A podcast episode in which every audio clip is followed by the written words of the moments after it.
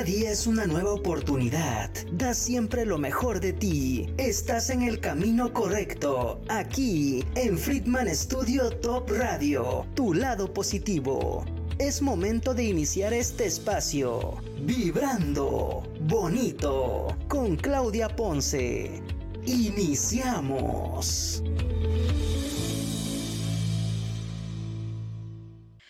Hola, grandioso día para todos ustedes y grandioso día para nosotros también que estamos aquí en el estudio. Es un gusto coincidir este día con todos ustedes y en especial, pues bueno, porque tenemos un día maravilloso, un regalo de Dios que podemos aprovechar como nosotros queramos. Así que hay que poner nuestro corazón a su disposición, a la disposición de los demás y dejémonos fluir por lo que vaya pasando en este acontecer, en este día y sobre todo ir disfrutando de cada momento. Conéctate con esta vida, con ese suspiro, con esa respiración, que es lo único que nos hace estar aquí, en el aquí y en el ahora, aquí en el presente. Y pues te doy la bienvenida a tu programa Vibrando Bonito. Muchísimas gracias por acompañarnos, gracias por estar aquí y le damos la bienvenida al doctor Emilio Ruiz Trujillo que está con nosotros, amigo. Qué gusto tenerte aquí en el programa. Es un placer, Claudia, estar con ustedes. Como siempre, es un honor estar en este programa y compartir con tu honorable público. Y además vibrando bonito, porque de eso se trata la vida. Claro que sí, hay que vibrar bonito. Sí, vibrar bonito. Y bueno, pues el tema de hoy se llama trastornos de personalidad. ¿Sabes qué son los trastornos de personalidad?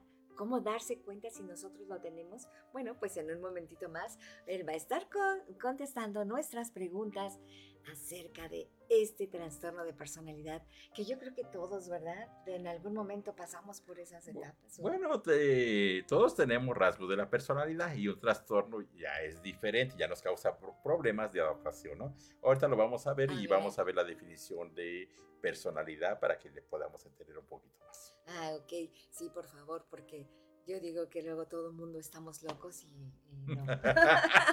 Todos tenemos que tener un poquito de todo. Sí, pues sí, pues muchísimas gracias. Y eh, bueno, pues entonces este, también vamos a tener este. Bueno, nuestro tema, déjenme compartirlo en las redes sociales. Nos puedes ver por Facebook, por, em, por Facebook, Friedman Studio Top Radio, también por nuestro canal de YouTube, Spotify y podcast. No me falta ninguno, ¿verdad, productor? ¿Todo bien? Y también si quieres hacer algún comentario, duda, pregunta, lo que tú quieras, felicitaciones, felicitar a alguien, nuestro teléfono 777-219-6162, que es el teléfono de cabina, si lo dije bien. Y, ah, y bueno, en las redes sociales, danos like y compártenos. Este, Friedman Studio, Top Radio, bienvenido a Vibrando Bonito con Claudia Ponce y su interesante invitado. Y bueno, muchísimas gracias a todos por acompañarnos. Pues, ¿qué les parece, bueno, la frase de hoy? Todos pasamos por diferentes etapas en nuestra vida. Tú sabes en qué etapa te detienes. ¿Quieres ir para arriba o quieres ir para abajo? Esa es tu decisión. ¿Verdad? Claro que sí. Tiene que uno ver su destino, ¿no? Hacia dónde va uno. Así es y, dejar de preocuparnos de todas las, de, de, si estoy bien, si estoy mal. Tú ve disfrutando esta corrida, esta, este, esta vida, ¿verdad? Vive este caminar. Sí, sobre todo vive la vida aquí en el ahora, ¿no? Precisamente, disfruta como si fuera tu último día, pero planea como si fueras eterno para llevar una vida más decorosa y a toda. Exacto, oh, qué bonita frase. Muy bien, pues vamos a ver, doctor, bueno, déjenme presentarles. Oye, yo ya vamos a ver y no te presento, ¿verdad? no te preocupes. Doctor, él, es doctor médico psiquiatra, es Emilio Ruiz Trujillo, y siempre nos ha acompañado en todos estos temas relacionados con nuestra mente, nuestro cerebro, nuestras emociones y, y todo lo demás. Sí, realmente es, es un placer poder hablar, hablar de estos temas y sobre todo dar un enfoque sencillo, pero es interesante precisamente que lo podamos tener porque al final de cuentas nos da tranquilidad. El conocer, el conocimiento siempre nos va a dar un avance en la tranquilidad, en la organización y nos permite, sobre todo hace rato decía en, en el Vive el Momento, en la planeación, ¿no? Y precisamente, sobre todo para buscar la ayuda en un momento dado si se, si se requiere, ¿no? Algo está pasando, ¿no? Así es. Eh, me ibas a comentar algo. No, no, no. Bueno, entonces eh, decíamos que el tema hoy es trastornos de la personalidad. Pero antes de hablar de un trastorno de la personalidad, hay que definir cómo se forma la personalidad. Precisamente la personalidad normal, o sea, las características, cómo nos desarrollamos, qué es lo que tenemos nosotros mismos. Y antes que nada, tenemos que decir que la personalidad está compuesta por dos componentes. Uno que es el carácter y otro es el temperamento. El carácter, por eso dicen, híjole, se te subió el apellido, ¿verdad? En este caso, Ruiz, Rodríguez, González. Ponce. Entonces, eh, eh, Ponce, entonces, Claudia, Ponce. Entonces, al final de cuentas, eh, son los rasgos que tenemos genéticamente. ¿Qué quiere decir? Que desde que nacemos, nosotros ya tenemos una información genética de nuestra estructura de la personalidad. Por eso es que a lo mejor nosotros no conocimos al bisabuelo o a otros familiares y dicen igualito que el tío fulano de tal, o igualito que la tía o la abuelita, o los mismos gustos. No están al azar, porque es la información genética. O eso es el 50%. Okay. Eso le llamamos carácter. Y el otro 50% es adquirido. Yo cuando doy clases les digo a los muchachos, les digo, pues si son hijos de sus papás y no los adoptaron, pues yo creo que más del 50% está en relación a sus papás, ¿no? Digamos que 50% es lo adquirido, lo que aprendemos. Y eso es muy importante desde que nacemos, las primeras relaciones que tenemos en nuestra vida, los vamos a tener de nuestro entorno, papá, mamá, guarderías, escuelas y todo eso, ¿no? Todo esto va a quedar estructurado ya cómo vamos a hacer a, a fines de la adolescencia, ya la, la edad adulta, ya tenemos estructurada nuestra forma de ser. Esto le llamamos personalidad. Y entonces tenemos que en la personalidad tenemos una serie de rasgos, características que nos identifican en nuestro comportamiento. Yo siempre he dicho cuando doy clases que cuando, por ejemplo, ya el muchacho, la muchacha, este, eh, tengan ganas de casarse y todo eso, que se den una vuelta, que visiten a los suegros y más o menos es el comportamiento que se les espera y, lo, y la organización que van a tener a futuro. Entonces, nosotros tenemos una serie de rasgos, características que eh, cuando no tenemos un trastorno de la personalidad, tenemos una capacidad de adaptación. ¿Qué quiere decir?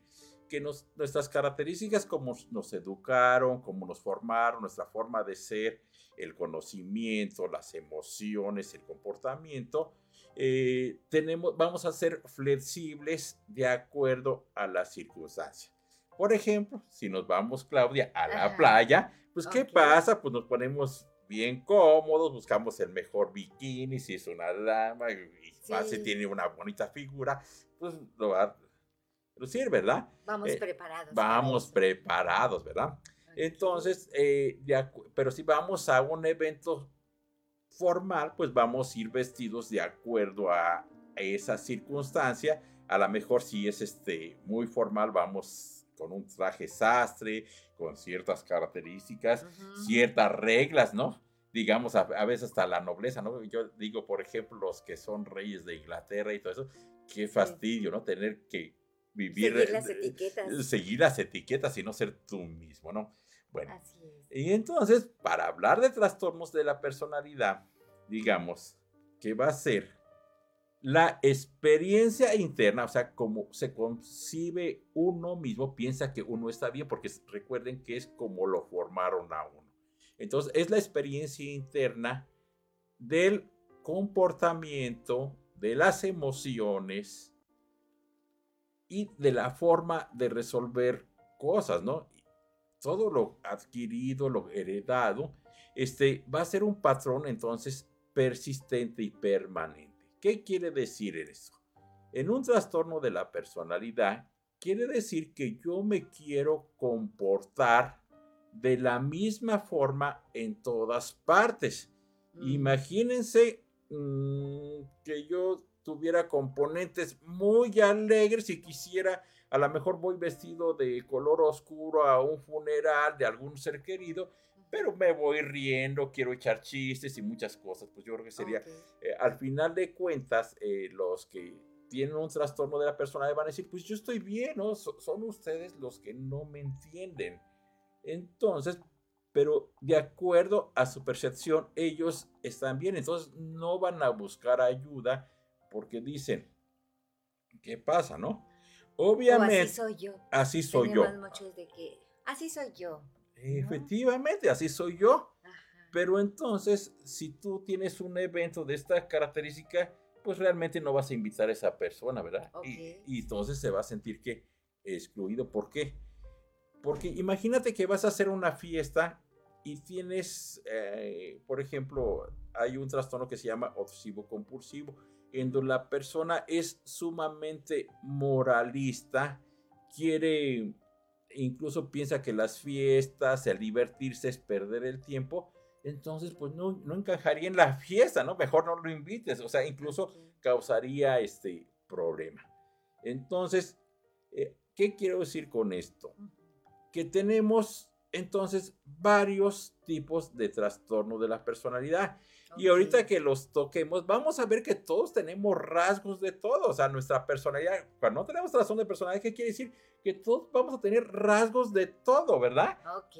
Pero al final de cuentas, nos vamos a adaptar a las circunstancias. Por ejemplo, si yo voy a una fiesta, pues a lo mejor hasta me cuelgo hasta el molcajete, me, la mejor loción, el mejor este, traje, quiero lucir. Eh, y entonces está muy padre, ¿no? pero no, por ejemplo, si vas a, a otro lugar donde a lo mejor haya carencias y todo eso, pues incluso sería hasta una falta de respeto, ¿no? Entonces, qué difícil esa situación, porque cómo vamos a mediar, por ejemplo, como tú decías, que tenemos todo eso ya incluido ya, ya por parte de familiares, incluso, no sé, genéticamente, que decías que el 50 es 50, ¿cómo vamos a lidiar esas situaciones donde, o cómo podemos saber, ¿no? Porque ahorita que estabas diciendo eso, este, de que vamos a un lugar y eso, y cómo nos empezamos a excluir. Y en este mundo que estamos viviendo ahorita, que yo no sé si, si solo soy yo lo que lo percibe, pero que la gente ya está más individualista, como que ya, ya no le me importa mucho interactuar con otras personas, como que ya su mundo se está cerrando a la pantalla, al, cable, pero ya casi estamos dejando de, convivir con los demás. De interactuar. Sí, yo creo, les decía que la personalidad y los rasgos están ligados precisamente con la cultura, con la formación y todo eso, ¿no? Eh, antes precisamente teníamos a papá y mamá, generalmente mamá se encargaba de cuidarnos, de hacer tareas, la normatividad, saludar a los adultos, respeta a tus mayores, este, y un sinfín de cosas, ¿no? Ahorita precisamente con los cambios que se han dado socialmente, eh, muchas veces ya los papás pues tienen que trabajar. Y entonces ya el cuidado ya no está tan, este, tan supervisado, ¿no? O ya es a las carreras, porque desgraciadamente hoy en día los salarios, hablando de economía, eh, lo que gana una persona trabajadora no es suficiente. Yo me acuerdo en mis tiempos, cuando yo era niño, pues la mayoría de mis compañeros, mi papá, mi papá era obrero y, el sueldo era vasto y suficiente. Entonces las mamás se encargaban de cuidarnos, de estar al pendiente de todo ese proceso, la supervisión de la escuela, la educación, la educación los, valores. Los valores, ¿no? Y entonces, este, con la situación económica, muchas veces ahorita papá y mamá tienen que trabajar, a veces incluso el implementar normas a seguir, o sea, sí, el niño tiene derechos, pero tiene también obligaciones. Pero dicen, híjole, ¿cómo le voy a poner normas si todo el día no estoy, no? ¿Cómo voy a llegar a sancionar, a repetir y todo eso si alguna acción, este, si pobre de mi hijo, si no estoy pobre de mi hija, ¿no? Entonces muchas veces, este, eh, lo cierto que ser padres es algo muy complicado, aún así que nos dediquemos a la salud mental, eh, lo cierto que para ser papá o ser mamá es muy complicado y vamos decidiendo sobre la marcha. Entonces, eh, para hablar un poquito y se entiendan más los conceptos, tenemos que los trastornos de la personalidad, este, yo les decía que van a ser patrones persistentes y permanentes del comportamiento. Tenemos tres grupos. El grupo A, que es el de los que excéntricos o raros o tienen a aislarse. ¿Por qué? Porque no les interesan las relaciones interpersonales. Ahí tenemos el paranoide, esquizoide y esquizotípico. ¿Qué quiere decir? En ese grupo, al final de cuentas, hay un patrón de desconfianza, pensamiento mágico y todo eso. Aquí, todos tenemos pensamiento mágico, ¿no? Eh, al final de cuentas, incluso cuando vamos a hacer un examen, dice, ay Dios mío, que venga lo que yo estudié, que no me vayan a preguntar el siguiente tema. No, ahí está el pensamiento mágico. Desde que el hombre apareció en la tierra, yo creo que siempre ha estado y es muy importante. ¿Y qué padre? Yo sí tengo pensamiento mágico, creo en Dios y entonces precisamente eso nos da una fe y la esperanza, ¿no? Pero, ¿qué pasa cuando yo quisiera que Dios me arreglara todo y yo no chambeo, ¿no? En el pensamiento mágico. O también, por ejemplo, en el trastorno de personalidad paranoide, que es el patrón de, de desconfianza, o sea, no creen en nadie. Incluso imagínense cómo va a ser atacada la pareja, ¿no? Una, sería una celotipia así tremendo, no celos patológicos, pero no creerían en la lealtad, están siempre suspicaces y todo eso. Digamos, en el trastorno. A hoy en día, por ejemplo, de acuerdo a lo que tú decías, Claudia, que estamos aislándonos más. Sí, socialmente, ¿por qué? Porque tenemos muchísima delincuencia, ya nos da temor, o sea, no, es que tengamos un trastorno de personalidad paranoide, sino las circunstancias, pues ya eh, salimos a la calle, ya vas desconfiada, ya, ya incluso la inseguridad pública, sales con tu bolso y pues lo vas súper agarrando y buscando para un lado y para otro, ¿no? Pero en un trastorno de personalidad, quiere decir que en todas partes, aún está cuando estés en casa, ¿verdad? Nosotros, eh, de acuerdo a las circunstancias, por eso decía, tenemos este, rasgos y características. Por ejemplo, en el, en el esquizoide, aquí la característica es que es la bella indiferencia. A ellos no les interesa convivir con nadie, ¿verdad? Se mm. eh, no les eh, la crítica, o sea, favorable o desfavorable. Ahora sí que no les va ni le viene, son aplanamiento. Y que podría parecer como que son muy respetuosos ante la perspectiva de los demás, ¿no? Sí, y no les incomodar. incluso e, esos podrían funcionar, fíjate, dentro de esa personalidad, incluso este esquizoide podrían funcionar en donde, por ejemplo, estuvieran atrás de una computadora, una serie de datos, y serían excelentes, ¿no? Así, se ah, meten con nadie y ya nos dan una, una forma de, de trabajo, ¿no? Podría ser favorable. Y tenemos el esquizotípico, que estos tienen muchas veces en su pensamiento mágico, creen muchísimo en la clarividencia, en el tarot, en varias cosas, ¿verdad? Todos, todos hemos tenido esa sensación y a lo mejor, ¿por qué no decirle, pues órale, pues léeme la mano, ¿no? A ver qué, qué pasa, ¿no? No hay bronca, ¿no? La bronca es que yo quiera que, por ejemplo, que por el horóscopo, ya con eso me vaya a regir, ¿no? Sí, o todo eso. Entonces, en un trastorno de personalidad ya no, hay esa flexibilidad, ¿no?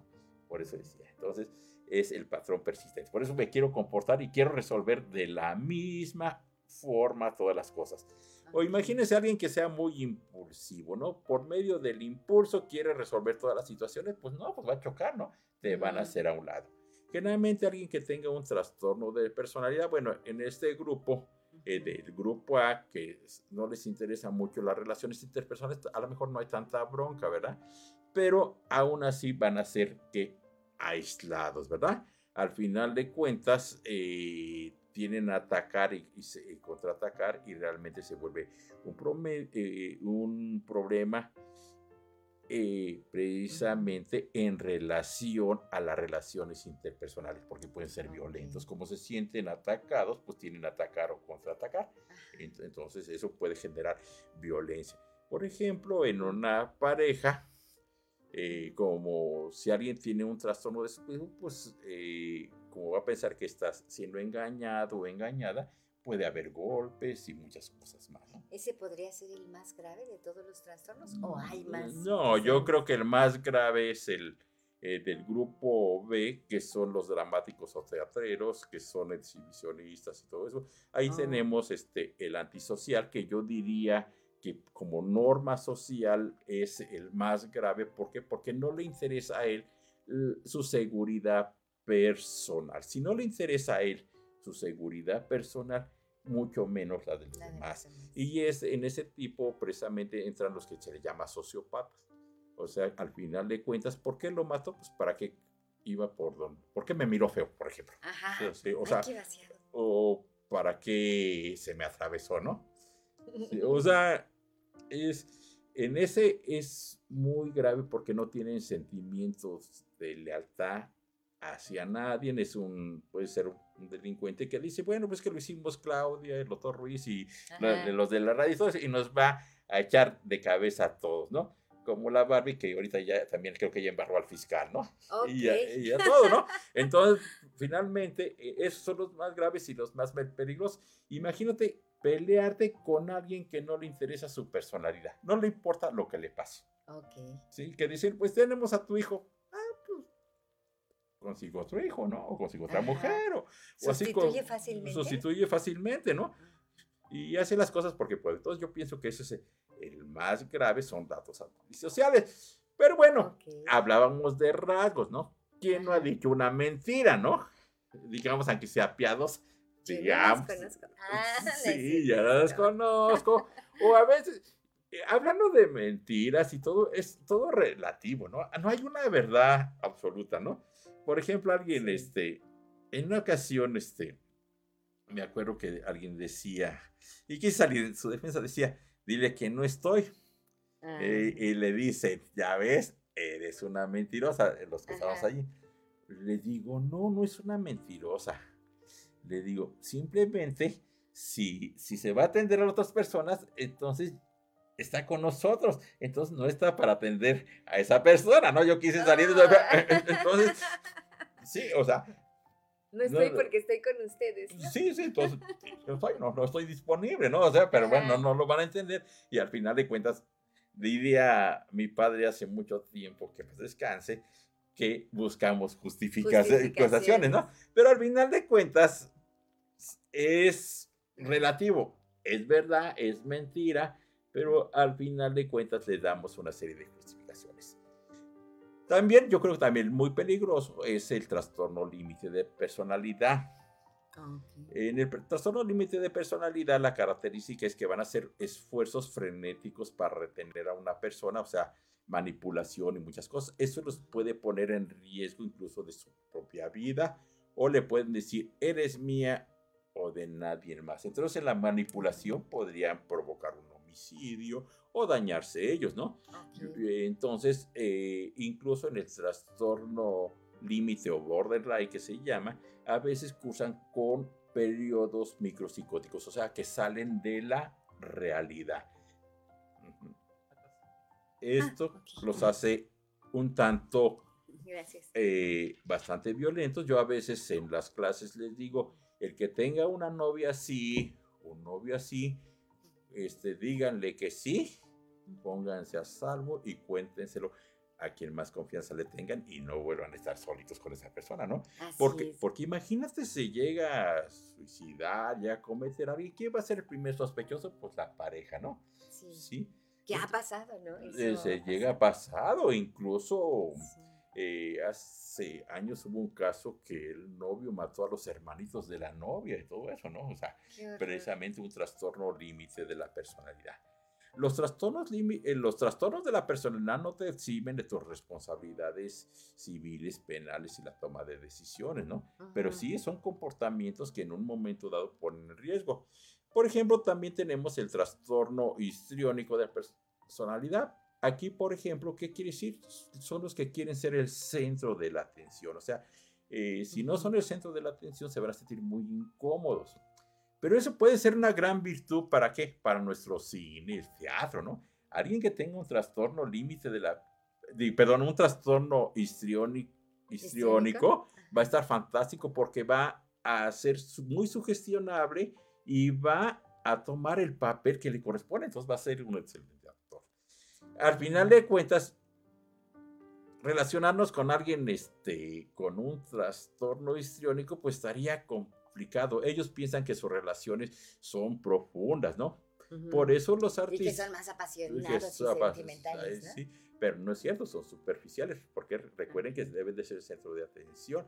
Y normalmente en nuestra cultura, pues difícilmente tú aceptarías que tu esposa a lo mejor hiciera un desnudo para todo público, ¿no? O tu esposa, o tus hijos, ¿no? Entonces, pues ellos se van a ver eh, precisamente cuando alguien tiene un trastorno de la personalidad, pues tiene que unirse a alguien otro que tenga algún otro trastorno, ¿no? Por ejemplo, un sádico con alguien masoquista, ¿no? Para que le aguante todo, ¿verdad? Alguno dice, híjole, me hace falta mi golpiza y otro dice, ahorita te la doy, ¿no? Al ah, final de cuentas. Eh, pero Siempre, como dicen, un roto para un eh, descosido. Un roto para un descosido. Normalmente nosotros que no tenemos ningún trastorno de personalidad, pues no vamos a aguantar eso, ¿no? Entonces, este, te, digo, tenemos el histriónico, que es el que busca el centro de atención. Pero eso qué quiere decir? Que siempre lo tienen que buscar en todas partes. O sea, no hay, eh, este, no hay que ya este, me comporto diferente en otra parte. Ok. Acompáñame a un corte y enseguida regresamos. Esto es Vibrando Bonito. Toma un respiro y sigue vibrando bonito. En un momento regresamos.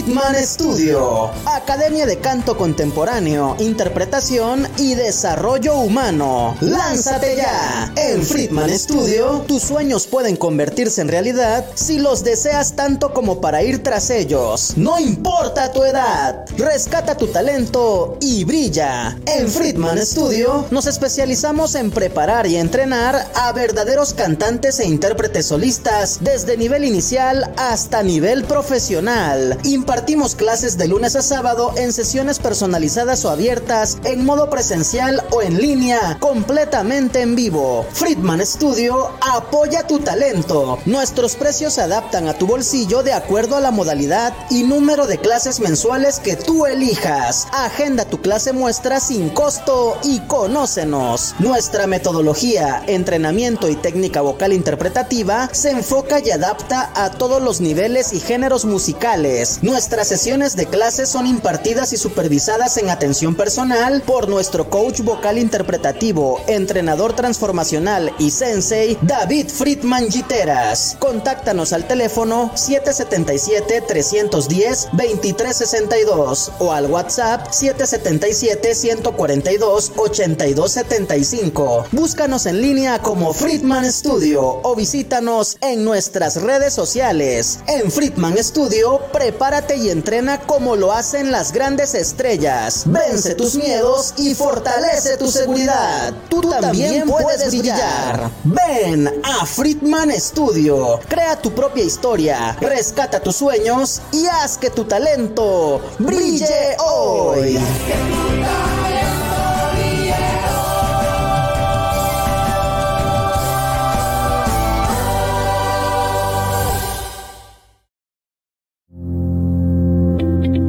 Acompáñanos para que todos juntos sigamos vibrando bonito. Continuamos. Pues gracias por continuar con nosotros aquí en este tema tan interesante, doctor. Entonces, estábamos hablando de, los tipos A, B y, ahorita vamos a continuar con eso. pero todavía me falta otro del grupo B, que son yo creo que los que más sufren es el trastorno narcisista de la personalidad. ¿Cuál es eso? Hagan de cuenta que al niño o a la niña siempre le van a dando una idea sobrevalorada de las cosas. O sea, lo mantienen en una mm, burbuja, digamos, fuera del mundo. Y le dice, entonces, en esta característica es, que ellos se van a sentir eh, muy sobrevalorados, entonces no van a querer interactuar con alguien que, que sientan que tienen un nivel inferior a ellos, ¿no? Y entonces aquí la bronca va a ser cuando salgan de esa burbuja.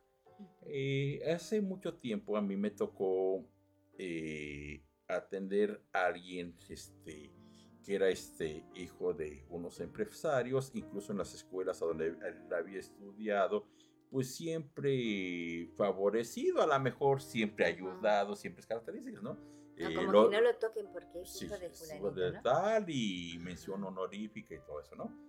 Como tenía tan buen currículum, lo contrataron en otra empresa, pero allí no, nada tenían que ver los papás ni nadie, ¿no? Ah, y entonces, ¿qué pasó? Pues llega a la empresa y pues en realidad no tenía la capacitación y las tablas que decía, ¿verdad? O sea, entonces pues obviamente fue, se sintió ridiculizado, los papás muy enojados, este pues sí se deprimió mucho el muchacho y todo eso.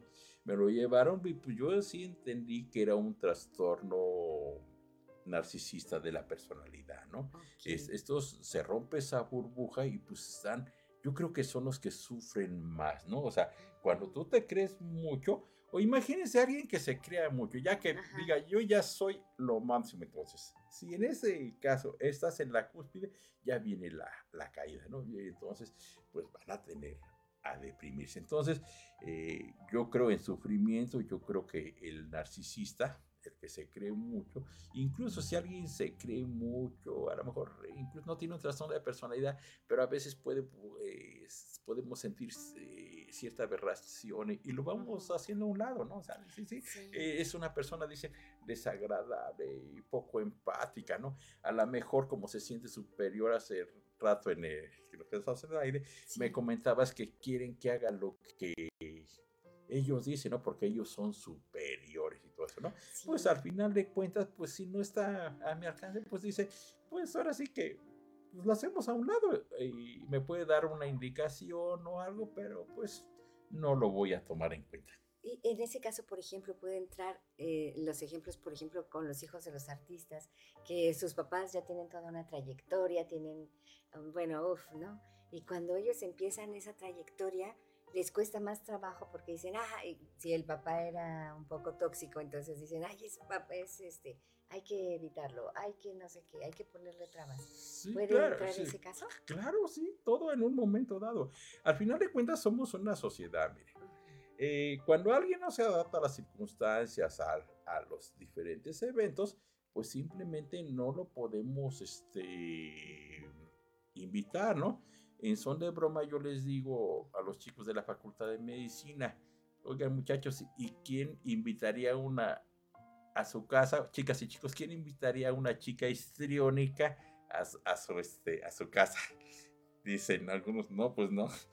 ¿Por qué? Le digo, pues, pues al final de cuentas, si fuera muchacha, le dirían, con quién andas, a dónde vas, o incluso, ¿por qué no decir con cierto temor a que a nuestra hija le pueda faltar al respeto, ¿no? Que a lo mejor la otra, pues es normal, la está enseñando y pues es muy respetable, pero eh, al final de cuentas nuestra ideología, nuestra formación, tú como padre o como madre no lo ves de esa forma y tú dices, pues sí, está muy extrovertida, está enseña más de lo que mi normatividad me permite y mi credo, mi religión. y entonces yo quiero poner a salvo a mi hija, ¿no? O a mi familia, ¿no? Así es. Y entonces, y si eres la esposa, pues allí, eh, que veas allí que la chica le está enseñando hasta los pliegues de México, este, al marido, pues a lo mejor, pues diríamos, aunque no seamos celosos, pero como que tenemos cierta territorialidad. Hablábamos hace rato precisamente que mis derechos terminan cuando empiezan los derechos del otro, ¿no? Entonces, en los trastornos de la personalidad, pues no se cumple con esto, ¿verdad? Yo, por ejemplo, a lo mejor tengo un comportamiento. Eh, un comportamiento que debe ser flexible, simplemente con un gesto yo modifico, o incluso si digo alguna palabra. Digamos que veo que la persona tiene desaprobación o cambia el tema. ¿Qué tengo que hacer? Pues obviamente respetar, ¿no? Si no quiero hablar, pero si yo tuviera un trastorno de la personalidad, pues le sigo, ¿no? Duro y duro y duro. Entonces, ¿eso qué va a pasar? Pues que al final de cuentas me rechace, ¿no? O sea, ya, ya no me hagan partícipe. Entonces, eso es lo que va a pasar con los trastornos de la personalidad. En el antisocial, en realidad, pues no les interesa, ¿verdad? Pero en todos los demás... Ese que acabas de mencionar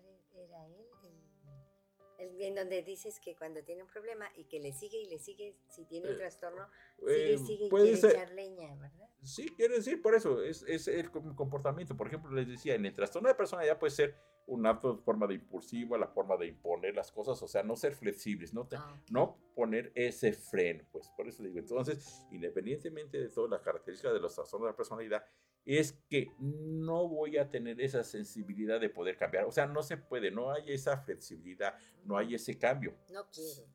no, si yo estoy viendo, o sea, es muy mi bro, es muy tu bronca, si no me entiendes, las cosas son así. Ah, Porque porque de acuerdo a mi estructura de personalidad, digamos, en mi estructura de personalidad, yo estoy bien. Así me enseñaron.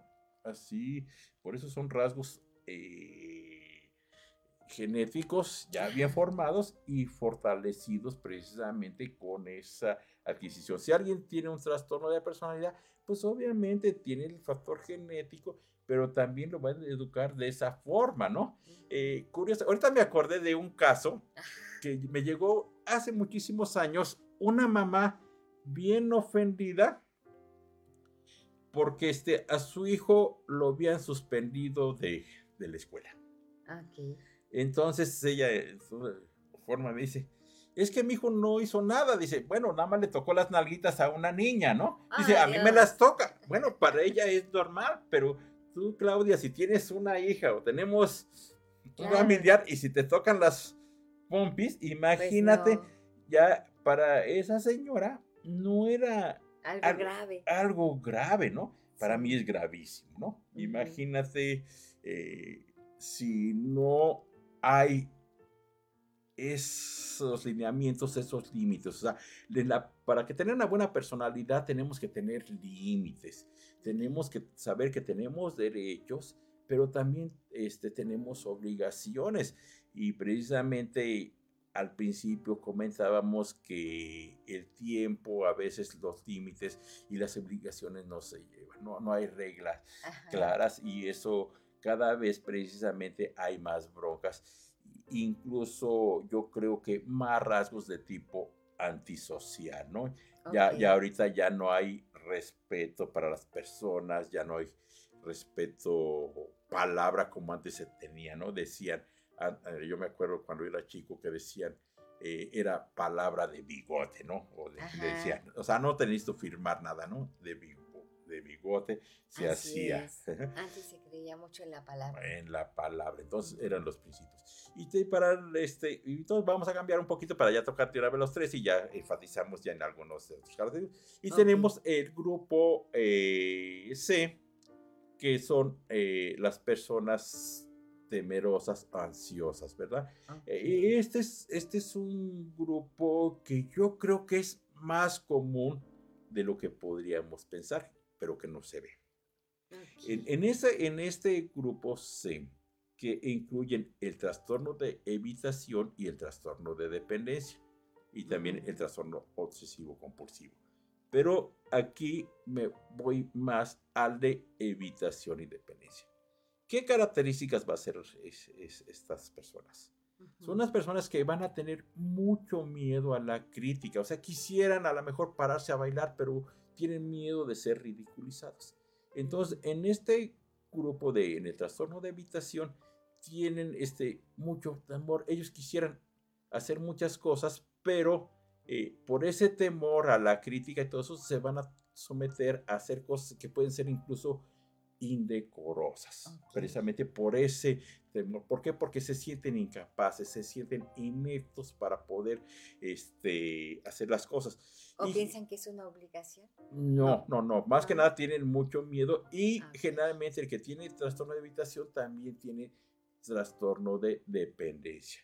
¿Qué quiere decir? Que les cuesta trabajo la toma de decisiones Entonces, en el trastorno por dependencia, eh, son los que tienen muchísimo miedo al abandono.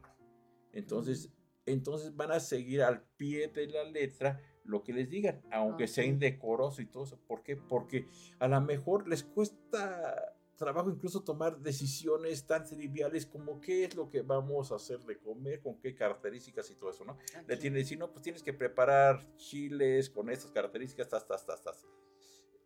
Ah, en son de broma yo le decía, híjole, pues eh, podría ser una buena servidumbre, ¿verdad? Pero no es cierto, porque no te van a poder ayudar, porque no toman decisiones. Ah, ah, entonces, al final de cuentas, imagínate, ¿no? Entonces, eh, estas personas, este, por ejemplo, de, sienten gran angustia, se sienten muy desamparadas y precisamente la carencia. ¿Y cómo podemos fomentar y hacer una persona así de dependiente? Ah, pues muy fácil, desde niño le podemos ir. A lo mejor el niño está barriendo, está haciendo, mira, no sirve, no, lo voy a hacer yo, ¿no? Y después te dicen, eres un burrito, eres esto, eres lo otro. Y entonces después, eh, después nos quejamos que los hijos no dan el ancho, ¿verdad? Pero siempre los estamos descalificando. ves, ves, cómo podemos influir en, en, las características y en los rasgos de personal? No como trastorno de personal, pero sí, a lo mejor, yo decía, los rasgos de dependencia eh, nos han hecho precisamente eh, copartícipes a lo mejor eh, para tanto maltrato, por ejemplo, que hay hacia las personas, ¿no? Hombres, mujeres, muchas veces eh, a mí se me antojaría pensar, bueno, pues si hay una violencia de la pareja, ¿por qué yo diría, pues yo no te aguanto, ¿no? Pues simplemente pues nos separamos, no tienes derecho a que me faltes al respeto, ni yo te, lo debo de faltar, ¿no? Pero ¿qué pasa, por ejemplo, cuando eh, por estructura, por formación, o tienes ciertos rasgos, a lo mejor no un trastorno de personalidad de este tipo, pero tienes esos rasgos que te han dicho no vas a poder. ¿Sí? Y entonces te da un cierto temor, por eso decía yo el temor a la crítica, y entonces te subajas a, a muchas cosas y aguantas muchas cosas indecorosas, ¿no? Y aunque no tenga uno la razón, decimos, bueno, pero él me dijo, ¿no? Sí, ¿Es la que se excusa en la otra persona? Sí, sí, él me dijo, ¿por qué? Porque, pero es que dice, y tus decisiones, pues es que realmente la toma de una decisión es súper, súper angustiante. Entonces, en el grupo C, en realidad, pues esas personas generalmente siempre van a ser que muy maltratadas.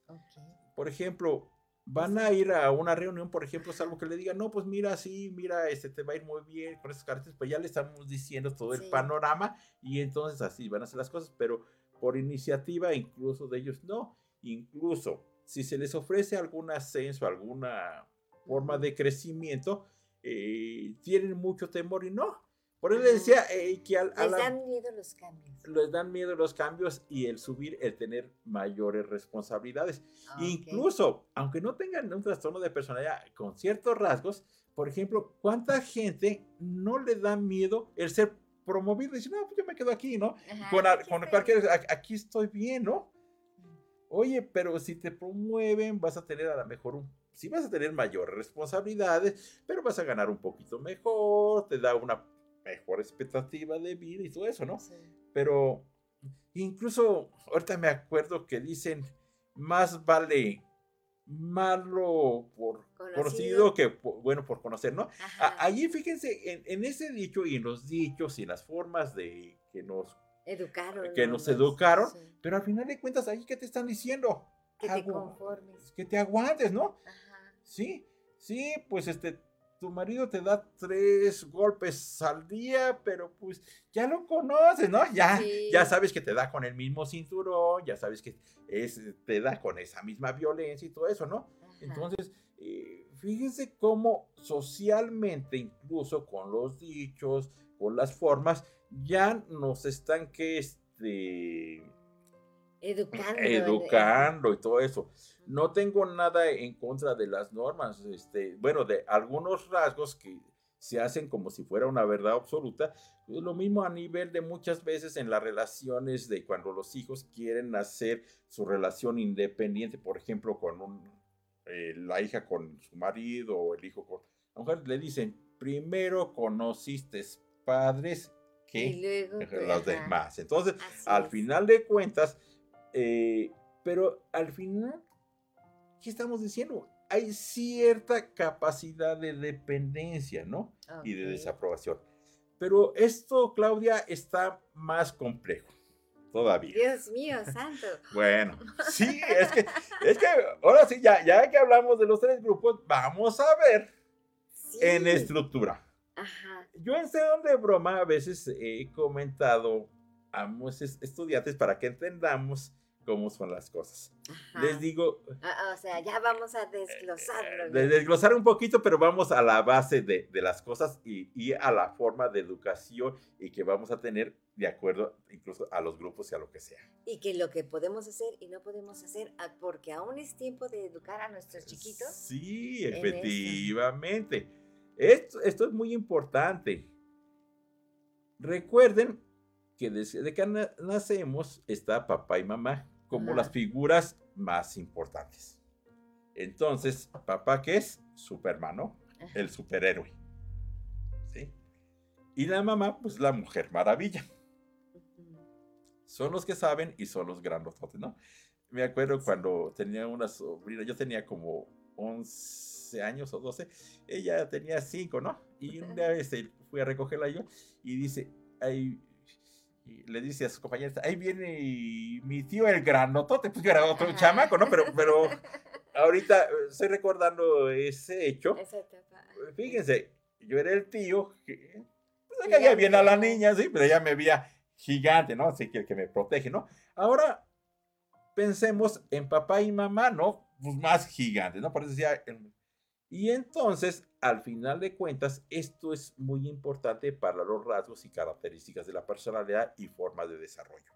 Entonces, ¿quién va a aceptar que su papá o su mamá se equivocó o que no tiene capacidad? Pues nadie, ¿verdad?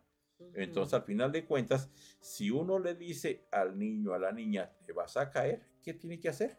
Se va a caer. ¿Para qué?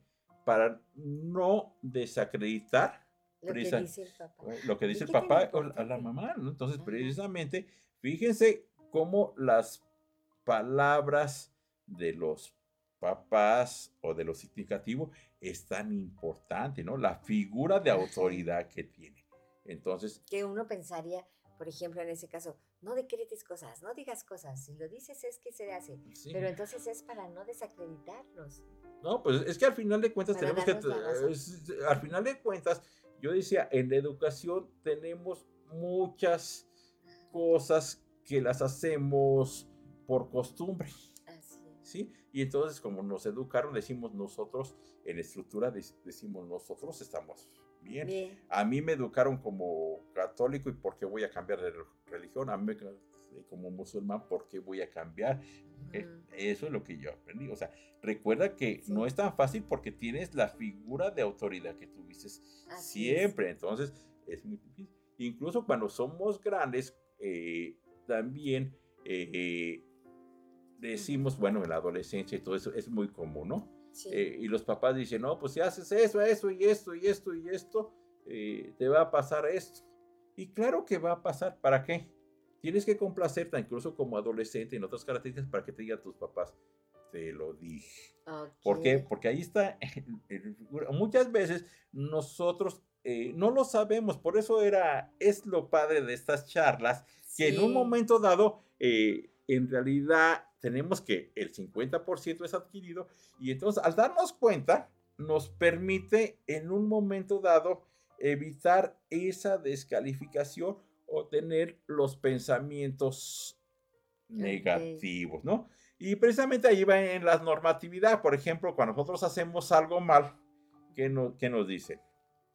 Pues si te has, por ejemplo, si haces algo mal, te va a castigar Dios. Ah, sí. ¿Sí? O si te salió mal es porque es una es el karma o es una prueba para alcanzar la, la gloria, ¿no? O también en la pobreza, ¿no? Por ejemplo, dicen, híjole, para irse al cielo, como Jesús prefería a los pobres y de por ahí a lo mejor le sacan que un rico jamás pasara por un, ojo de la aguja, o lo que gusten, pero son las informaciones, al final de cuentas. Equívocas equívocas, pero ¿a, qué te están condicionando? A que en cierta forma inconscientemente, que no es, yo creo que conscientemente no es la intención de los padres de la formación y todo eso, sino es lo que venimos aprendiendo como normatividad. Recuerda que al final de cuentas nosotros, aunque seamos adultos, tuvimos unos papás, eh, tuvimos ciertas características y no los podemos defraudar tenemos ese compromiso precisamente en la estructura. Los, lazos invisibles que les llaman. Los lazos invisibles, ¿no? Y entonces al final de cuentas se cumple todo esto precisamente en la forma de nuestros comportamientos. Entonces no nos vamos a comportar diferente a nuestra cultura, a nuestra sociedad, a donde nosotros nos desarrollamos, ¿no? Y aún así, los que tienen un trastorno de personalidad, bueno, pues en su grupo precisamente así los educaron y aparte así tenían la información genética, ¿no? Entonces, ya para retomar los grupos, y si nos da tiempo, vamos a hacer énfasis un poquito. Y entonces vamos a regresar precisamente al grupo A de los temerosos. Aquí, por ejemplo, eh, yo les diría precisamente con el pensamiento mágico, con la paranoia, con la, la cuestión de desconfianza. Entonces, por ejemplo, ¿qué, qué pasa eh, cuando te educan que, por ejemplo, que a tu niño le van a hacer mal de ojo? Ok. Entonces, que ponle el listoncito rojo, que son las características, te van a hacer brujería y tal. Límpialo con un huevo. límpialo con un huevo y todo eso, ¿no? Este, entonces, al final de cuentas, alguien me decía, entonces no debemos de hacer nada. Pues sí, porque ya esa información está introyectada y al final de cuentas, el cuerpo, digamos, la mente, el cerebro, e, el, ser humano somos tan complejos que vamos a introyectar la información, ¿no? Y entonces, si tú crees en fantasmas, si tú crees en todo eso, pues lo vas a introyectar como parte de esto, ¿no? Y, por eso y entonces, de, alguna forma, chiquitín, yo creo, quiero pensarlo de esa forma, o sea, analizándolo, es, eso no, no, no está documentado, eh, lo trato de interpretar de mi cosecha, pero al final de cuentas, eh, a lo mejor tu niño está enfermo de, dicen, de empacho, ¿no? Y lo lleva, y lo cierto que lo revisas como médico y, y pues todo está bien, ¿no? No tiene nada. No tiene nada, pero tiene fiebre, está bien complicado. Y hasta que lo llevas con Chonita a la de la esquina que, lo, que le tronó el empacho, se compone, ¿verdad? Qué vaciado. Qué vaciado. O cuando, por ejemplo, dicen, no, pues es que le hicieron mal de ojo y está el chamaco chilla y chille, pues, pues ya lo revisas, este, este, ya le dices de comer, ya está sequecito y todo eso. Y hasta que lo limpias con ciertas características, y ya, ya ¿Cómo, ¿Cómo, te explicas eso, Claudia? Sí. O, sea, al final, como que nosotros, nuestra mente es tan poderosa que se realiza. Pues de alguna forma tenemos. por, por, ahí hay teorías que precisamente que desde el embarazo el niño pues siente, ¿no?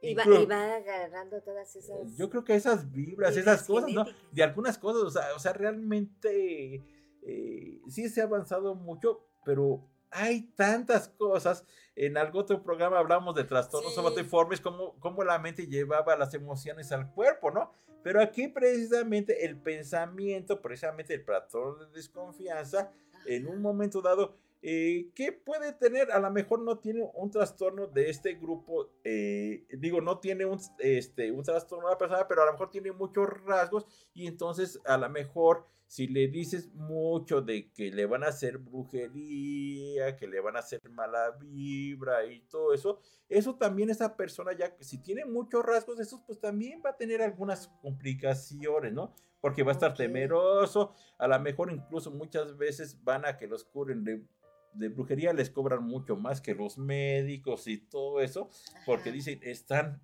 embrujados, ¿no? Y ya supuestamente los limpian con el huevo, les hacen todo lo que sea y ya empiezan a mejorar. Fíjense, cómo el pensamiento mágico también vive en la sociedad, pero es parte de nuestra cultura.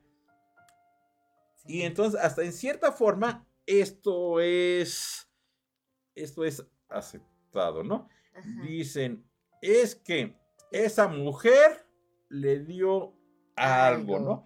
Pero de alguna forma, sí no dudo que nos puedan dar alguna sustancia que nos vuelva medios turulados, ¿verdad? O nos atarugue y todo sí, eso. Sí, Pero yo creo que hay, hay, sustancias que sí nos pueden llamar, este, dañar el cerebro, ¿no?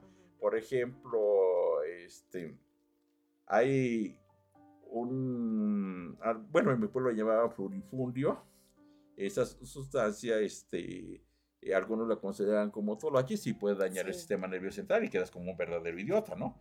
Pero precisamente por la sustancia psicoactiva, ¿no? Pero hay muchas otras cosas en el pensamiento mágico que en un momento dado sí puede ser eh, que tengamos esa personalidad, que nos comportemos de todas formas, pero todos tenemos ciertos rasgos.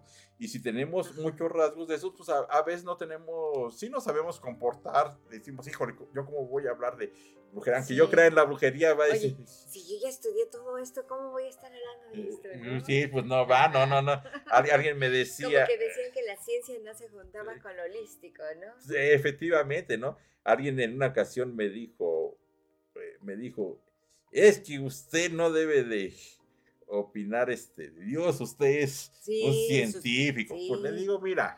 Pero es un ser eh, humano también. le digo, yo siento, tengo la creencia y creo muchísimo en Dios y sobre todas las cosas, ¿no? y al final de cuentas, por obra de Dios estoy vivo. y, estudió lo que estudió y tuvo sí, sí, sí. Y, ahora sí que yo me acuerdo que le dije, y Dios a lo mejor le dije, Dios cuida a sus animalitos. A mí me cuidó muchísimo y tengo mucha fe. Y, ahora sí que primero Dios, espero en Dios que me siga cuidando, que me siga guiando, y protegiendo y todas las cosas. Y, si estudio más, seguiré creyendo en una fe eh, ciega hacia Dios, ¿no? A la representación de Dios.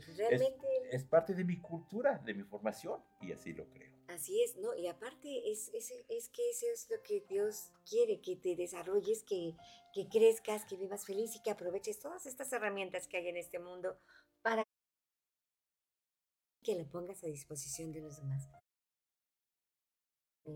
Claro que sí. Pasa eh, mucho a las características, a las sociedades y todo eso, ¿no? Yo pintamos a un Dios castigo. Y cambiamos, y entonces nosotros mismos nos estamos el, si el marido anda infiel, pues a lo mejor va a dejar por ahí mal colocado el celular por sentimiento de culpa para que lo cachen, ¿verdad? Porque si fuera bien elaborados y todo eso, pues borraría todos los mensajes y no le pondría allí este mecánico a su celular para que le llame, ¿verdad? Y le daría ese número de, de casa, ¿verdad? ¿Por qué? Porque potencialmente a lo mejor va a contestar la esposa y cuando... ¿Descubran esos detalles? Inconsciente. los en el grupo A de, patrón de desconfianza y todo eso es problemas con las relaciones interpersonales y entonces ante la presión social cuando tienen que convivir típico eh, que va a ser la personalidad de la realidad. Es, que tienen precisamente que pequeños y todos con esas características de personalidad. Otra cosa es que tengamos mejor, a lo mejor todos tenemos cierto rasgo. Cierto rasgo. Y ya decía que a lo mejor sí hay gente que tiene un cierto patrón, pero tiene esa flexibilidad. La bronca es cuando no tengo esa. Todos tenemos esas características. Incluso tenemos el, en cierta forma, a veces pues que nos valen las cosas, ¿no? Cuando tenemos cierta estabilidad, ¿no? Entonces diríamos, rasgos, pero me adapto a la situación. muy animada, dice, oye, vámonos a la pachanga, fíjate que está así, me interesa. Entonces, a mí sí me pues interesa la relación personal, pero al final de cuentas, en ese grupo no les interesan las relaciones interpersonales y pueden llegar a tener algún tipo de locura. Doctor, a ver, déjame preguntarte entonces. Decías del esquizof del, del esquizof Entonces ya, ese es el último paso en el tipo... Eh, en, el trastorno, en el, esquizotípico, por eso se llama esquizofrenia. Ah, ok. sí, sí, o sea, muchas veces ya desde niño. Pero fíjense que por eso yo creo la psicoeducación, yo estoy pensando en las en lo que tenemos adquirido. Si en un momento dado tenemos conocimiento, de lo que debemos de hacer precisamente para la formación de la personalidad, de principios, de valores y todo eso, yo creo que le damos más herramientas para que no se desarrolle un trastorno de la personalidad. O sea, se pueden evitar. yo creo, yo, yo creo que si en un momento damos esa confianza y todo eso, precisamente, o sea, al final de cuentas podemos precisamente eh, viendo que lo adquirido en un momento dado sí modifica nuestras experiencias, eh, nuestra personalidad sí puede ser modificada por lo que vamos adquiriendo. Esa. Pero tenemos ahora sí que otro chance, un 50% cambiar precisamente con esa estructura, esa formación, ¿no? Y, y, esto lo vamos viendo cuando a uno le dicen, vamos, tú puedes, ¿no? Pero también hay que decir, vamos, tú puedes, pero también tienes límites, ¿no? Porque si transformar ese hijo, a esa hija en un trastorno narcisista de la personalidad con ideas sobrevaloradas, ¿no? Hay que ver precisamente los límites, ¿no? Entre mejor equilibrio en la psicoeducación exista, eso les va a dar una estructura, no un trastorno personal, sino una mejor estructura para la adaptación y estructuración. ¿Qué quiero decir con esto? Que sí es bueno tener cierta desconfianza. ¿Por qué? Porque si no tuviéramos nada de desconfianza, pues también corremos riesgo, ¿no? También tenemos que saber que hay un bien y que hay un mal, o sea, al final de cuentas, ¿no? Y que hay un equilibrio, entonces tenemos que buscar ese equilibrio, ¿no? Entonces, el irnos a los extremos de cualquier área y queramos precisamente, por eso yo decía, resolver en la misma forma o actuar en la misma forma, eso nos va a hacer encajar en cualquiera de esos tres, tres grupos. Pero a lo mejor también podemos estar que sea en este indiferenciado trastorno de, eh, de, personalidad, este, no los que lleve que digamos que, sea, eh, que sea inespecífico, eh, pero por ejemplo podría ser alguien que tenga un trastorno de personalidad que sea impulsivo. Todo lo quiere resolver con gritos con esas características. ¿Ese por qué se da? Todos los eh, trastornos tienen, ah, bueno, eh, decíamos que muchas, partes, muchas veces viene de raíz de, de, a veces de nuestra educación, de nuestra costumbre, del medio ambiente que nos rodea, pero todas esas, esas, este, ay, se me fue la palabra. ¿Características o ajá, todas, ajá, todas esas, este, todas esos, ese tipo de, de trastornos que existen, aparte de esas raíces que decías hace un momento que podemos cambiar porque tenemos el 50%. Sí, pero eso lo, esto lo podemos hacer hasta que lleguemos a la mayoría de edad. Eso, oh. sí, sí. Pero después sí, sí está precisamente, ya lo había dicho Pablo, el reflejo condicionado, ¿no? Porque viene la sanción, ¿no? Y me aguanto, ¿no? O sea, tú no puedes hacer eso porque ya me respeto, entonces ya viene la penalidad y lo que corresponde. Los trastornos de la personalidad no te eximen de tus responsabilidades civiles, penales y de todo tipo. No mm. estás, al final de cuentas no estás loco, ¿verdad? No estás tonto, entonces lo que hagas tú eres responsable y entonces viene la sanción. Entonces pues te aguantas porque si quieres hacer eso, porque si no, eh, te privan de tu libertad o, o, va a haber este problemas. Pero sí, por ejemplo, tú me decías, por ejemplo, el que sea muy impulsivo, pues a lo mejor todo lo resolvía desde niño y todo se lo daban con el berrinche, ¿no? Ok. ¿Sí? Entonces, entonces, si ellas son adultos y quieren hacerlo con el berrinche, ¿verdad? No, esa imposibilidad. Sí, es lo que lo aprendieron. Es un eh, sí, pues precisamente es la forma como le enseñaron a resolver los problemas. Obviamente no, en la edad adulta pues no lo van a resolver. Si alguien me llega y me hace un berrinche, pues, pues ahí, ahí, te ves, ¿no? Y, y si infringes la normatividad o la ley, pues te atienes a las consecuencias, ¿no? Ok. Sí. Y yo, por ejemplo, en la subdirección médica del hospital que soy, yo, por ejemplo, ocupo mis funciones y si doy una indicación, pues doy una indicación. Ya depende de cada persona que la cumpla. y, si, y si no la cumple, yo no soy su papá para estar sancionando, ¿verdad? Tendrá sus consecuencias, ¿verdad? Claro. O, sea, estamos hablando... En todo hay reglas, ¿no? En todo hay reglas, ¿no? Si tú, aunque tengas un trastorno de la personalidad o tengas ciertas características, pues obviamente, pues habrá una, una consecuencia. Ya diría desde los época de Newton, las leyes de Newton que dice que a cada opción corresponde una reacción. Yo diría a cada hecho corresponde eh, otro hecho, ¿verdad? Otras características. Y entonces, eh, en el trastorno de la personalidad, excepto en el antisocial, pues al final de cuentas, pues sí se van a, deprimir. Y también no quisiera este, pasar por alto del grupo C, que mencioné muy poquito, el trastorno obsesivo compulsivo. Esas personas también son muy temerosas, o sea, no se sienten capaces. Ellas eh, solo van a delegar responsabilidades a alguien que vaya a cumplir al pie de la letra lo que dice. Pero aquí la característica de ellos es que son perfeccionistas, o sea, ¿qué quiere decir? Que les va a costar mucho trabajo o al final de cuentas no concluye. Por ejemplo, estoy escribiendo y a lo mejor ya tiene una manchita el papel, no, pues otra y otra, hasta que quede, quiero que quede tan perfecto que muchas veces no se llega a ese, a ese concepto pero también tienen a ser muy moralistas y avaros con ellos mismos. O sea, ¿qué quiere decir?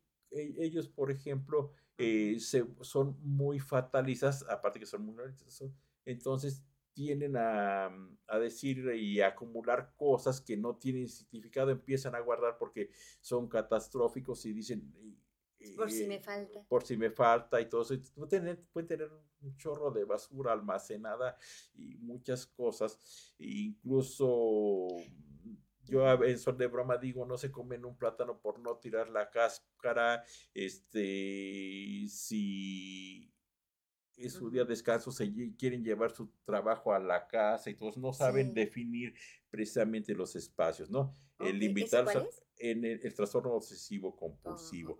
Sí es bueno que tengamos algunos rasgos, ¿no? Los que tienen rasgos, a lo mejor hay mucha gente que tiene algunos rasgos y a lo mejor hasta los calzones tienen que tener la misma rayita y las mismas características. Pues, no hay tanta bronca, pero siempre y cuando haga todas sus demás actividades, ¿no? Ahora, imagínense, aquí ya en un trastorno de tipo obsesivo compulsivo, pues al final de cuentas, este, eh, no concluiría nada, ¿no?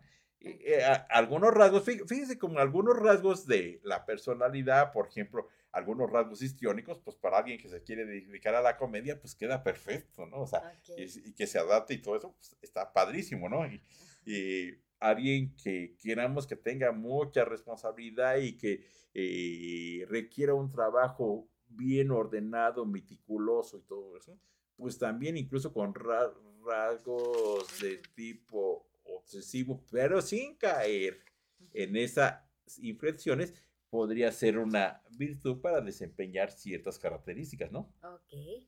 Entonces, a ver, doctor, vamos a hacer un resumen de todo lo que hemos hablado, porque ya estamos en poquito tiempo para terminar. Pero a ver, entonces, entonces, los trastornos de personalidad, a, ver si entendí todo. Los trastornos de personalidad tienen que ver mucho con el carácter y con la, eh, bueno, la personalidad se define por el 50%. Eh, bueno, la, la, personalidad está definida por carácter, que digamos que es todo lo genético, todo lo que traemos, de información, y, y, el temperamento, que es todo lo adquirido. La personalidad quiere decir que todos tenemos rasgos de todo. Y nuestra personalidad, si no tenemos un trastorno de personalidad, eh, ¿qué quiere decir? Que nos vamos a adaptar de acuerdo a las circunstancias. Todos vamos a tener patrones de desconfianza, patrones de aislamiento, a veces de cierta inseguridad, porque cuando vamos a algún empleo nuevo, pues no sabemos qué va a pasar, pero, no pero al final de cuentas nos adaptamos a las diferentes circunstancias. Si vamos a una fiesta, pues vamos, nos colgamos hasta el molcajete, en cierta forma, pues sí queremos llamar la atención y más si, por ejemplo, una chica quiere llamar la atención de los chicos, pues se va a colgar y, no sé, en sus 15 años, por ejemplo, va a estar bien histriónica, ¿verdad? Eh, entonces... Pero, por ejemplo, eh, ya tenemos el trastorno, digo, ya tenemos nuestra personalidad, que es el 50-50. De ahí los papás tenemos, mm, bueno, no los papás, los que están arriba de nosotros, como decían, somos los responsables de que ese, esa personalidad vaya siendo, bueno, podríamos ser culpables de los trastornos de personalidad. Pues digamos que los progenitores son los que simplemente por default el 50% ya están aportando las características de la, del comportamiento de, ese nuevo ser, por genéticamente. O sea, una de las causas sería esa. Sí, o sea, ya la cuestión genética. Genética. Y otra la educación. Y otra la educación. Pero al final de cuentas, pues si, te, si naciste de esos padres, eh, te educaron esos padres, ¿cómo te educaron? En base, en esas bases, ¿no? Entonces, al final de cuentas, es como en paidopsiquiatría, no es mi campo, pero la mayor parte de los niños eh, que tienen problemas de paidopsiquiatría es la bronca de los padres, ¿no? Al, final de cuentas, eh, yo diría precisamente en, nuestro, en nuestras herramientas, en nuestra estructura de la personalidad, va a depender precisamente de la formación, las herramientas que nos den nuestros padres, ¿sí? Desde que nos manden a la escuela, que nos pongan límites, que anden con nosotros, ¿no? Porque yo como niño, pues yo preferiría lo más agradable de la escuela, yo podría decir que es el recreo, ¿no? Claro, ajá. Y, y, cuando salgo de vacaciones, eh, al principio pues, también qué padre, ¿no? Pero ya después ya quiero regresar con mis cuates para jugar, brincar y todo eso, ¿no? Así es. Pero el ir a la escuela pues también implica hacer mis tareas, estudiar, tener, tener presencia.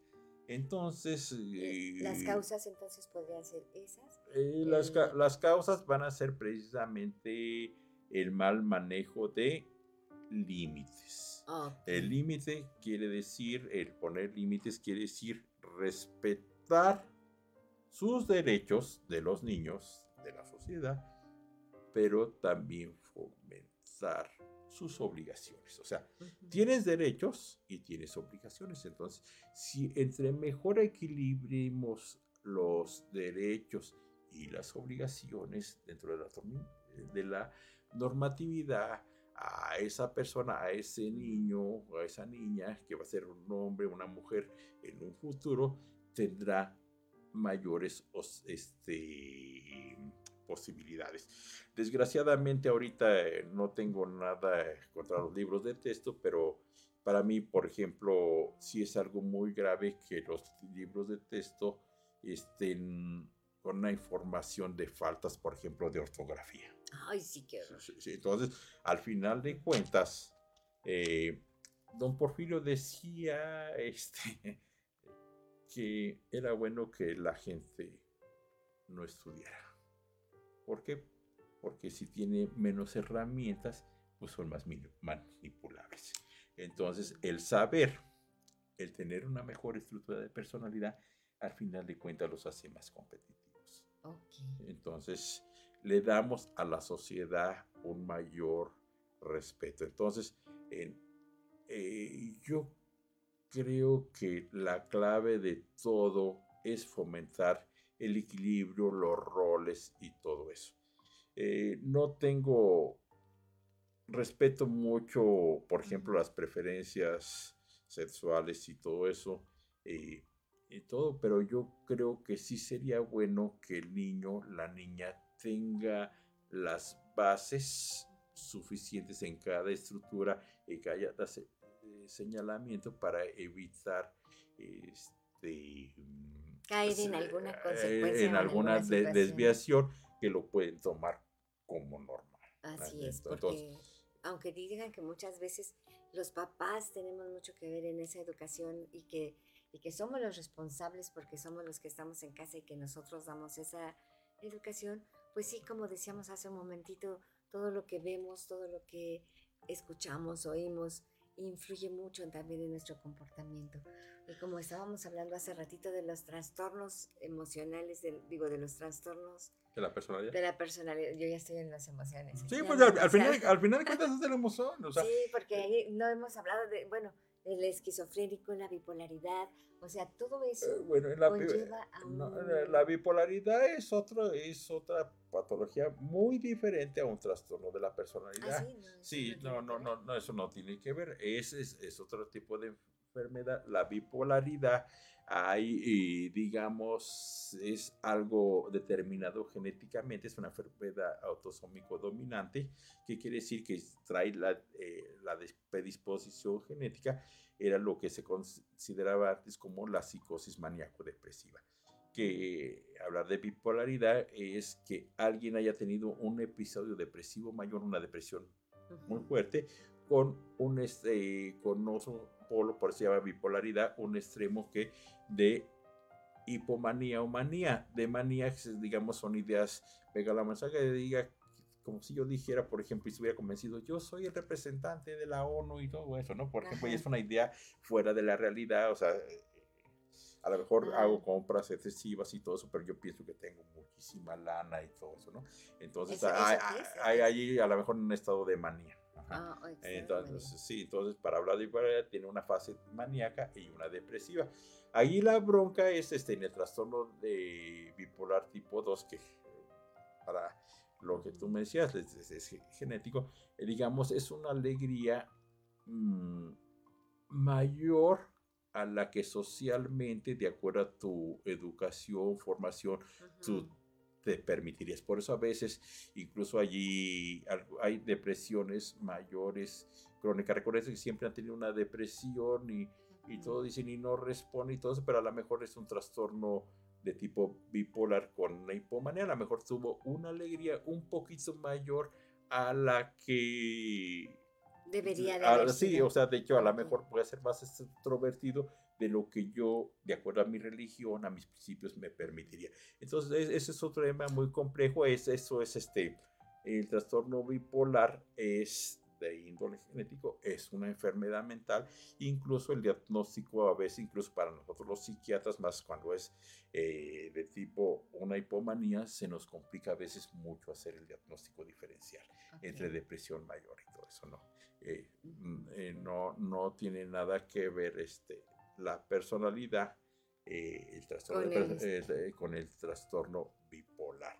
Ok. Eh, por- por, aclararlo un poquito, ¿no? Qué bueno que lo aclaraste, porque sí, muchas veces cuando decimos el trastorno de personalidad, nos entra todo eso, ¿no? De los esquizofrénicos, los bipolares, eh, los, de- bueno, sí, los depresivos sí tienen que ver, el hipomaníaco y todos ellos, ¿no? Y, y Sí. cómo influye todo eso y cómo también tiene que ver también los trastornos del humor o de las emociones. Sí, bueno, pues, Como que entonces- todo va. Sí, sí, eh, es que, es que al final de cuentas todo va mezclado, pero sí, ya son padecimientos. Ya la esquizofrenia ya es un padecimiento, ya es un tipo de locura, al final de cuentas, ¿no? Ok. ya, ya, ya dieron, ya está fuera de la realidad. La personalidad premórbida, mientras no desarrolle, pues son que se quieren comportar con esas características, pero son responsables de sus actos. Ok. Y los trastornos de la personalidad, vuelvo a repetir, son responsables de sus actos, no tienen ninguna atenuante de tipo legal y se atienen a las consecuencias. Consecuencias. Y obviamente, pues, sí, yo puedo decir, no, pues este es mi cuerpo, yo puedo salir encuerado, pero o sea, hay normas, ¿no? Pues claro. O sea, o sea, hay tiene normas, entonces mi, mi derecho, a lo mejor yo digo, pues sí, es mi cuerpo y que yo lo quiero recibir, pero no lo puedo recibir en, en todas Así partes, es. ¿no? O sea, eh, con ciertas Características. características. Entonces, Doctor. eh, eh, por eso aclaro, el trastorno de personalidad es que me quiero comportar o quiero hacer lo mismo en todas partes para, para ya por aterrizar las cosas, ¿no? Dependiendo de lo que sea, de emocional, forma de resolver las cosas, del conocimiento y todo eso. Perfecto. Doctor, pues es un gusto que hayas estado aquí con nosotros en el programa. La verdad, muy interesante este tema, mm, saca mucho, mu- muchas dudas y muchas cosas. Y sobre todo, que nos sigamos preparando, ¿no? Claro. Que sigamos aprendiendo, que sigamos, que no nos conformemos con ese poquito que tenemos o, o de que yo ya soy así, no. Siempre hay que buscar estar en un- una satisfacción personal más allá, ¿no? ¿sí? Y quitarnos eso de que más vale malo por conocido que bueno por conocer. Sí. Tenemos que saber que sí conocimos a nuestros padres, pero también es importante conocer más. o sea, al final de cuentas, lo más importante es no degradar a nada, sino simplemente, como lo dice el conocimiento positivo. El conocimiento positivo dice que todos aprendemos de todos. Eh, yo puedo aprender de mis estudiantes, puedo aprender de un niño, puedo aprender de una persona mayor. Eh, eso es el conocimiento positivo. Entonces yo creo que debe de haber un conocimiento positivo en donde todos, todos, todos vamos a, aportar algo. A lo mejor yo aprendo algo de un jardinero, a pesar de que yo sea profesionista, puedo aprender algo del carpintero, puedo aprender muchas cosas en el sentido humano de cualquier persona. Todos sabemos algo, entonces no se vale decir no sé. Así es, no se vale decir no sé, no puedo, porque también además todos somos uno y uno somos todo y todos somos correlacionados, ¿verdad? Bueno, pues muchísimas gracias, doctor. Eh, ¿Algo que quieras decirles? A, saludos. Pues saludos a todos y, y sobre todo nunca digan lo voy a intentar. Yo prefiero que digan lo voy a hacer. Cuando ustedes dicen lo voy a intentar, ya están dudando de su capacidad, está, ya no hay compromiso. Entonces, si realmente quieren crecer, yo los invito a hacer las cosas habrá muchas atenuantes, muchas justificaciones. Es como yo apenas volví al ejercicio, a veces me da mucha flojera, y yo quisiera seguirme, pero tengo que cumplir con ese compromiso. Así, son las cosas en toda la vida. No digan que no pueden o que es difícil. Lo difícil, sí, lo difícil nosotros lo hacemos difícil. Si yo digo que las matemáticas son difíciles, pues se me van a hacer difíciles. Si yo digo que aprender un idioma es difícil, se me va a hacer difícil. Eh, al final de cuentas, nosotros mismos nos ponemos el freno y nos dicen, con esta mujer me va a ir mal o con este hombre me va a ir mal, pero de no lo quiero, pues te va a ir mal porque ya estás diciendo, dicen aquí, es que ya estoy mandando el universo. No, simplemente tú ya vas a hacer inconscientemente todo para eh, eh, cumplir con esa, estructura. Y más si te lo dijo papá o mamá o alguien significativo. Entonces, entonces está ese compromiso. Hay que cuidar lo que decimos porque al final de cuentas dicen por ahí, te cae el medio de los ojos. Ay, sí es cierto. ¿En dónde te podemos este, encontrar? ¿Teléfonos?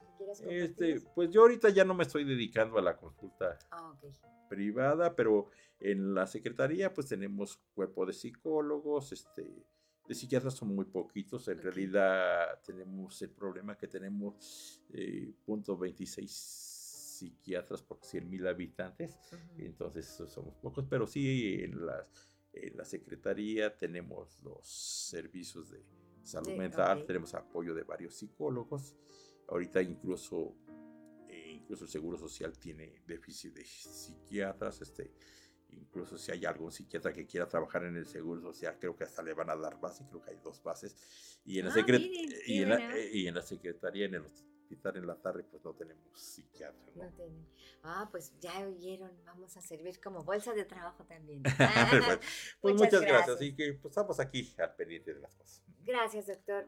Pues sí, gracias. Es el doctor Emilio Ruiz, gracias por haber estado con nosotros aquí vibrando bonito y gracias a ustedes por permitirnos compartir estos temas con ustedes y también gracias a nuestro productor Claudio Muñoz, muchísimas gracias por siempre apoyarnos y a nuestro director David Friedman que le mandamos un abrazo fuertísimo y pues nos vemos la próxima semana, yo soy su amiga Claudia Ponce y los espero la próxima semana en otro programa más de Vibrando Bonito. Pásenla súper bien, hasta la próxima.